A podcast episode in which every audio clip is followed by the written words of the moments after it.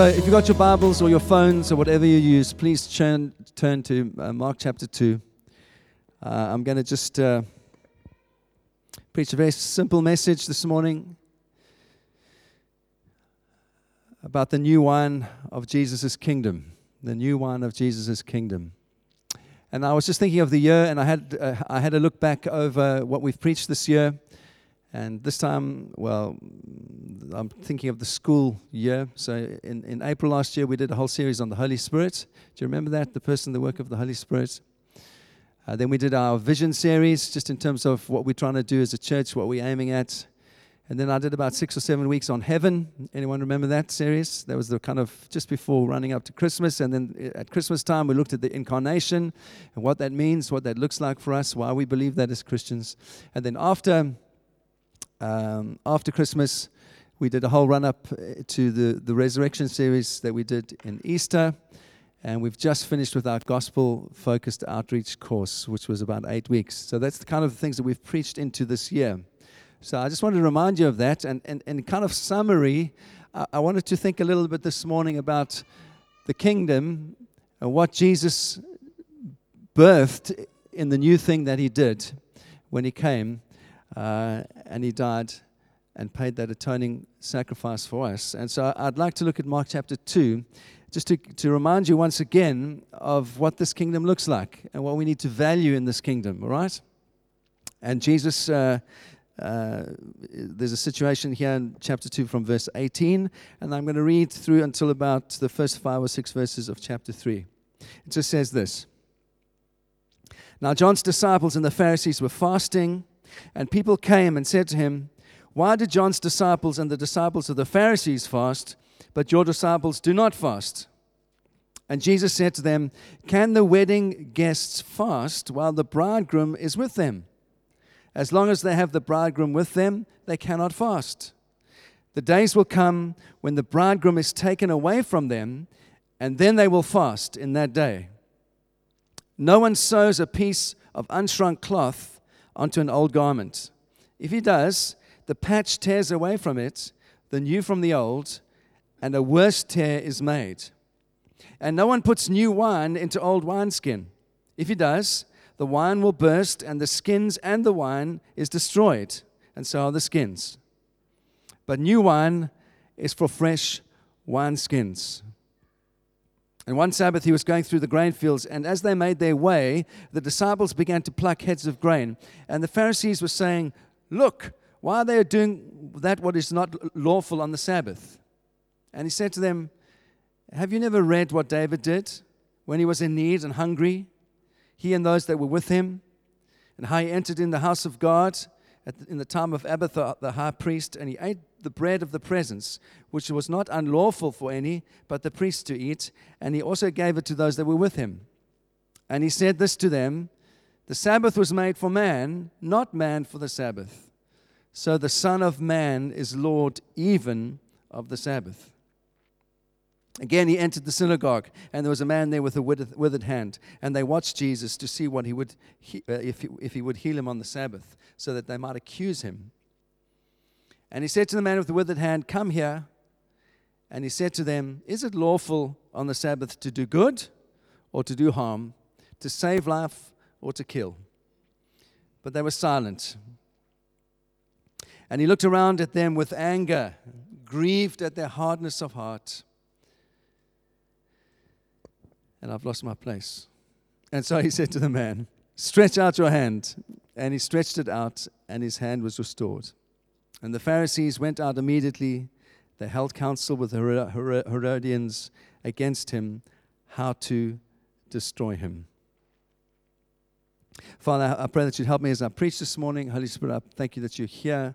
I thank you, Lord, that you gave us the word, that uh, you birthed the word, and it's yours. And so we pray, Lord, that you'd come and you'd uh, share with us this morning through the, your power, that our hearts might be refreshed and enlightened and enlarged as we think about some things together. In Jesus' name we pray. Amen. So, the Gospel of Mark is a wonderful book, um, and each of the Gospels has a different perspective of the ministry of Jesus that it presents to us. And one of the things that Mark does, the, the focus of Mark, is it concentrates on um, the ministry of Jesus in a very uh, succinct way, and it moves quite fast through his life. And, and one of the things that Mark does is he points us to the suffering of Jesus, and that actually Jesus came to die for us. It's a big focus of the whole gospel. And so, as we meet, we meet Jesus in, in, in Mark's gospel at the beginning. We see him as a friendly savior. We see him come and minister to people that no one else wanted to minister to that the religious elite wanted nothing to do with. And so he reaches out to people, he heals them, and he demonstrates this new kingdom that he is bringing. And that's the Savior that we love, the, the Jesus that we love. And as he lived in this very open kind of way, he made enemies. And one of the enemies that he made most uh, uh, frequently or, and, and uh, right from off the bat were the Pharisees, the religious elite. And they increasingly become more and more hostile to Jesus as he lives his life. And if you read the Gospel of Mark, you'll see that's one of the themes of Mark's Gospel this growing hostility between the religious establishment and Jesus. And as he simply lives and demonstrate demonstrates the work of the Lord. And it becomes obvious and it becomes clear. And here are three little cameos, three little examples of exactly what I'm talking about. The first is he gets challenged about why his disciples don't fast. And secondly, he gets challenged on why his disciples pick grain on the Sabbath. And thirdly, at the beginning of chapter 3, there's the situation where he heals a man on the Sabbath and it offends the Pharisees. Now, it is possible but that these things didn't happen chronologically, because um, Mark generally covers uh, events quite quickly. Um, but what Mark is trying to do is describe this, this rising challenge and hostility towards Jesus. And so it's, it's likely that these things did happen quite close together. And so I just want to highlight a couple of things this morning, and I hope they will encourage you. And the first is simply this that this new kingdom, this new, the gospel that Jesus came to proclaim, to live out, and to demonstrate was a completely new thing in God's kingdom. It's a completely new thing. And, and um, it becomes clear around this issue of fasting. Uh, Jesus has a different view on fasting. His disciples have a different view on fasting. Um, other than the Pharisees and other even than the disciple of the disciples of John. For Jesus, fasting was a good thing, but it was not a rigid thing. It was not a law. And we know that already from uh, Matthew's gospel. Remember Matthew 6:16 16, Jesus says this, and when you fast, do not look gloomy like the hypocrites, for they disfigure their faces so that their fasting might be seen by others. But I say to you, they have received their reward. But when you fast, anoint your head Wash your face, uh, that your fasting may not be seen by, others, but only by your Father in secret.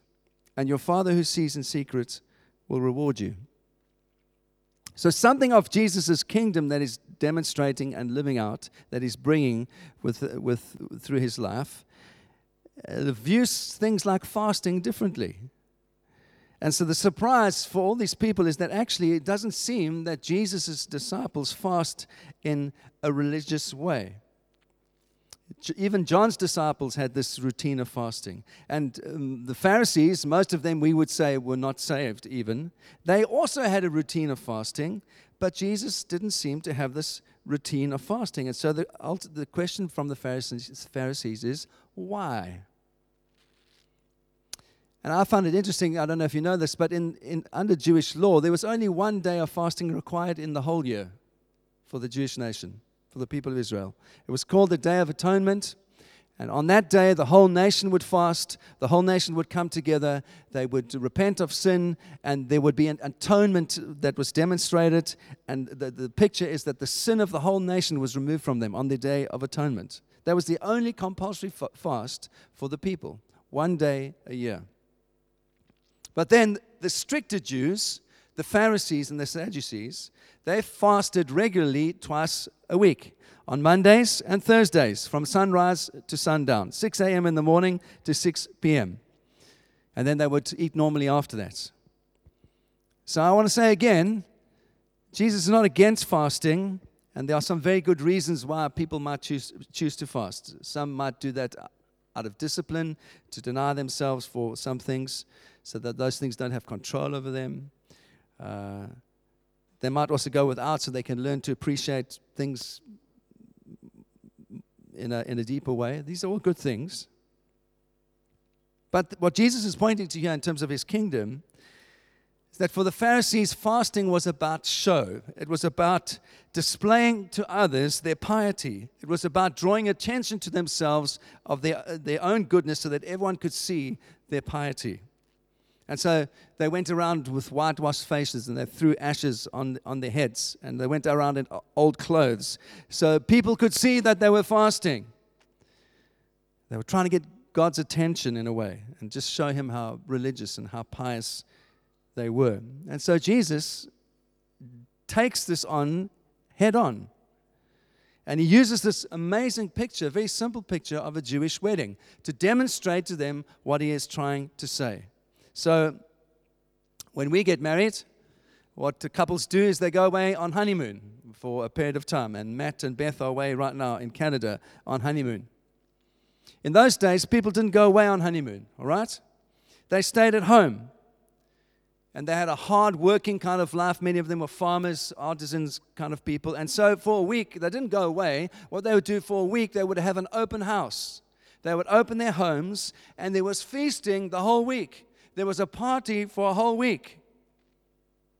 And for many of those people, that week would have been the highlight of their whole lives where they were celebrating with friends and family around this amazing event that had happened in their lives. And so it was a week of happiness, it was a week of feasting, fasting, a feasting, joy, and they invited their closest friends, and the bride and the groom would celebrate with them for a whole week. And so what Jesus does, he compares this event and he says that his disciples are the chosen guests at this wedding. And they are celebrating with him, the bridegroom. And in fact, the rabbis, even the, the, the, the, Pharisees and Sadducees, they had a rule that said all that attended uh, the, the bridegroom, uh, their, their wedding, were relieved of all other religious observances for that week. Anything that would lessen their joy, they were relieved of those things. So that meant that the guests at the wedding didn't have to fast. They were exempt from fasting. They were not required to do that, even under the law. And this is the whole point of what Jesus is trying to say to these Pharisees. Jesus did fast, but he only fasted for special occasions. He did not fast in times of celebration. And Jesus viewed his life and his ministry and the gospel that he was bringing as a thing of great joy for, for, for people. And his point is while I am here, while I am the bridegroom at this, this wedding that I am demonstrating through my life, it's not time to fast now. It's time to celebrate. It's time to, the, the kingdom is here. Can you not see the kingdom? Can you not perceive it? The, the wedding feast is happening right now before your eyes. This is the time to celebrate. This is not the time to fast. That's what he's saying. And then he says, The time will come when the bridegroom is going to be taken away from the wedding. Then you're going to have to fast. He says to his disciples, Are you with me? So he's saying, No, my kingdom, my kingdom is about celebration, it's about joy. And while I'm with you, I want you to celebrate with all of your hearts. And then he says, It's about new wine.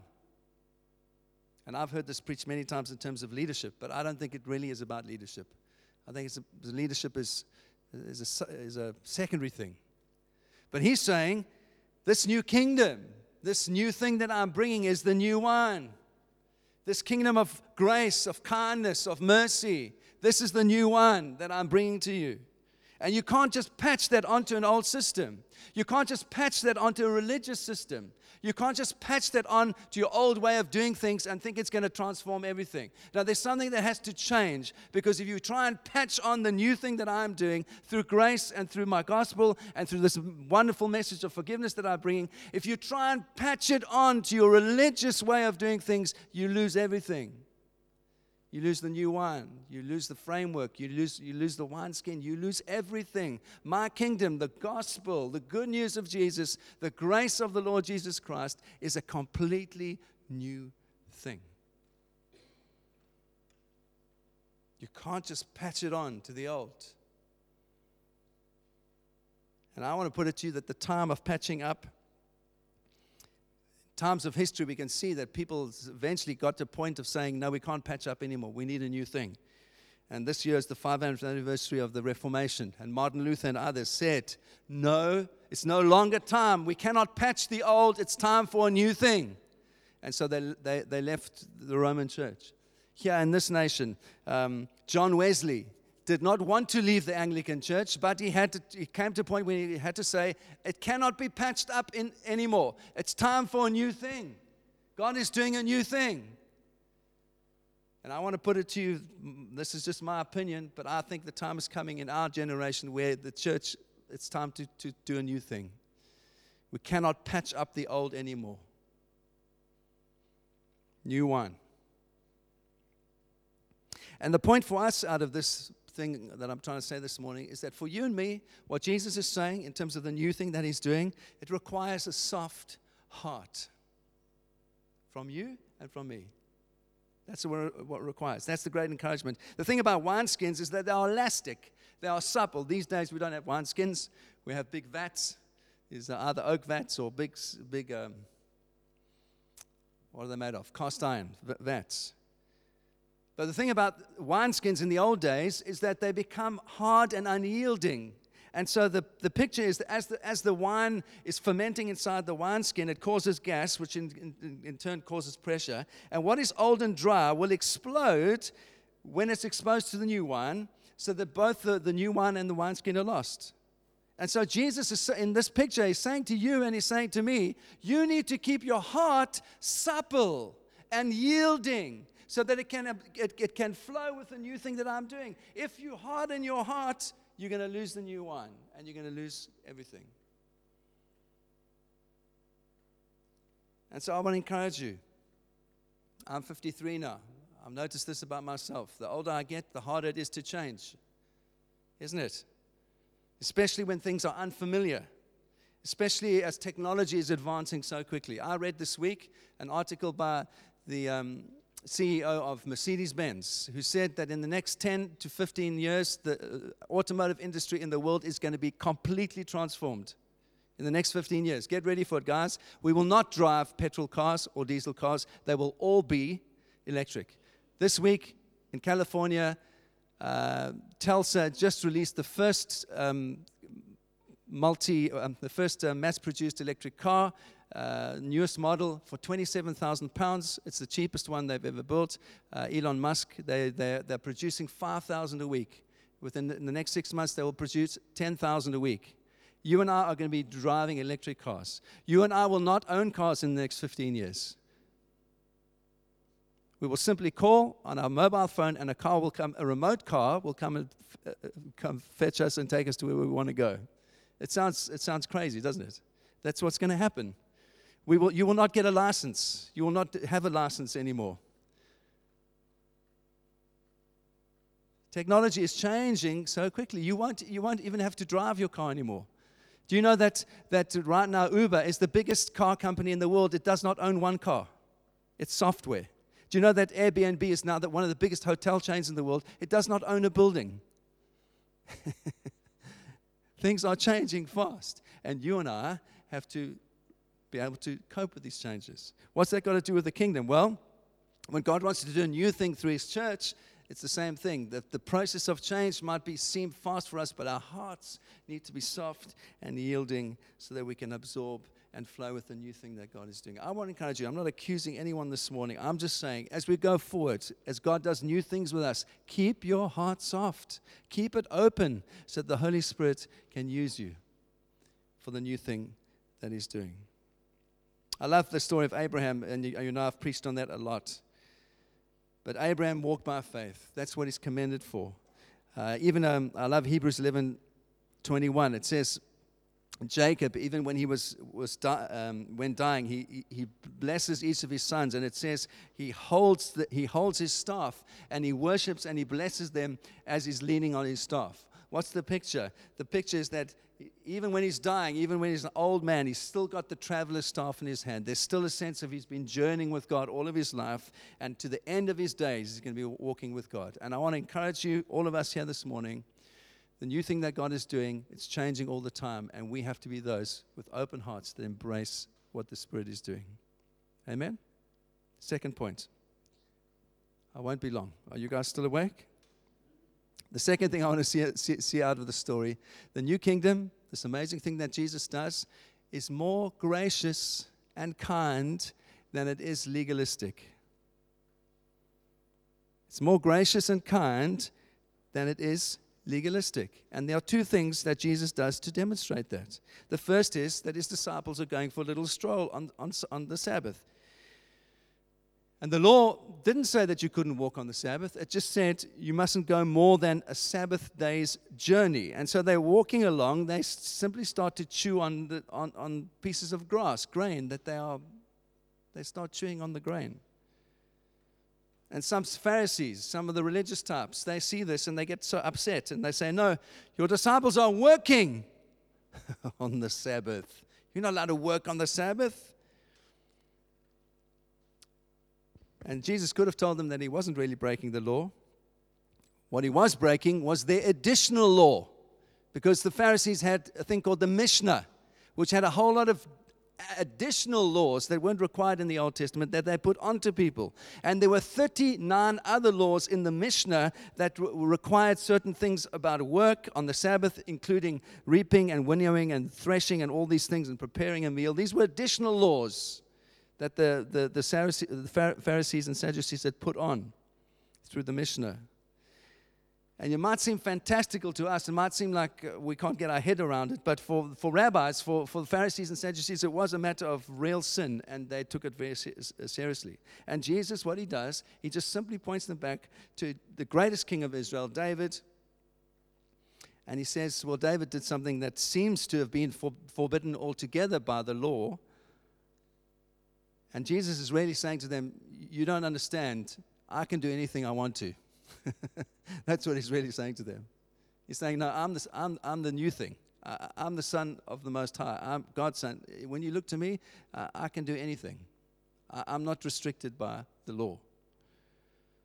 And so he's, he points them to the story of David, who helped himself to the consecrated bread and he says simply, no, no, the Sabbath is made for us. We're not made to serve the Sabbath. The Sabbath is made for us. In other words, he's trying to help them to see that God's law is good, but it's there to serve us, and we're not there to serve it.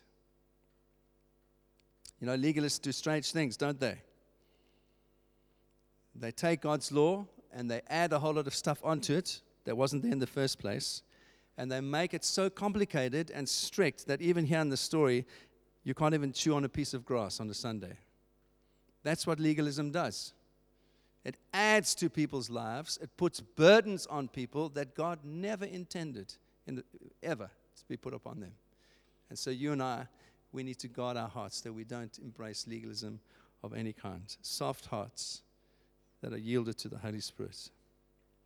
And so Jesus really points them and uses this phrase, the Son of Man, to point them to the fact that He is God's Son and He can do as He pleases anyway. And that comes, you know, you can read about that in Daniel 7 if you, if you would like to. In verse 13, where it says, I saw in the night vision, and behold, with the clouds of heaven there came one like a Son of Man and he became the Ancient of Days and was presented before him. And here, this phrase is used in the, in the, in the, in the Old Testament scripture to point towards the Messiah. Jesus is saying, I am He, I'm the Son of Man. You know what? I can do whatever I want to anyway. And the third thing I want to say uh, this morning is that religion is cruel, but grace is compassionate religion is absolutely cruel. Religion actually chops people's heads off. We see that all over the world right now. Religious people chop people's heads off that don't agree with them. This, this is the inevitable consequence of religion. It is absolutely cruel, it lacks compassion. And Jesus points to the Pharisees and says, Actually, that's your heart. You're being cruel. Why? Well, we see the story of um, the man with the withered hand. He's already, Jesus has already been at loggerheads with these Pharisees for so, so many months already. And um, he's brave, actually, Jesus, to go back to the synagogue because he's already been fighting for the, with these guys. And so he goes back to the synagogue. And the, the, the point is, the Greek makes it clear that this man's hand had been withered for, um, was, hadn't been um, withered from birth, but something had happened to him. His hand had been damaged uh, so that it had somehow got damaged and he couldn't use it. And Jesus knows that these guys are trying to trap him because under the law, this healing would have been seen as, as, as working. And uh, I just, um, when I was preparing this, I just found these things really, really interesting. Um, you know, on, on the Sabbath under the Jewish law, you could give medical attention to someone uh, if their life was in danger. So, for example, a woman in childbirth uh, could be helped on the Sabbath. Uh, you could treat a throat infection, for example. But if a wall fell on someone, you could only clear enough of the wall away to see if they were alive or if they were dead. If they were alive, they could be helped. But if they had already been killed, you had to leave the body and uh, take it away on the next day, not on the Sabbath. Because taking the body, touching the body, taking it out um, was work. Uh, if you had a fracture, for example, you broke your arm, uh, you couldn't be attended to either, because fixing that would be um, seen as work. You could pour water on the fracture to kind of ease the pain, but you couldn't do more than that. You could put a bandage on a cut, but you could not put ointment on the cut. You could um, attend an injury and, and keep it from getting worse, but you could not make it better. This is the madness. This is the absolute madness of the law. Now, we might find these things extraordinarily difficult to understand, but these are the things that the people were living under. In fact, I read the story of uh, the War of the Maccabees. Do you know that story? You might know it well. But um, uh, it's, it's the, the, Maccabees were a particular Jewish um, group, and they were resisting the Syrians and fleeing from the Syrians. And they took refuge in a whole lot of caves. And Josephus, who's a, a, Jewish historian, he tells us that actually what the Syrians did, they knew the law. And so what they did is they attacked them on the Sabbath. And because, because they wouldn't fight, because fighting was seen as work, they didn't even bother to, to, um, to cover the caves or to, to, to put up any protection from themselves on the Sabbath. And the Syrians came in and wiped them all out, dead to a man because they were living faithfully under the law.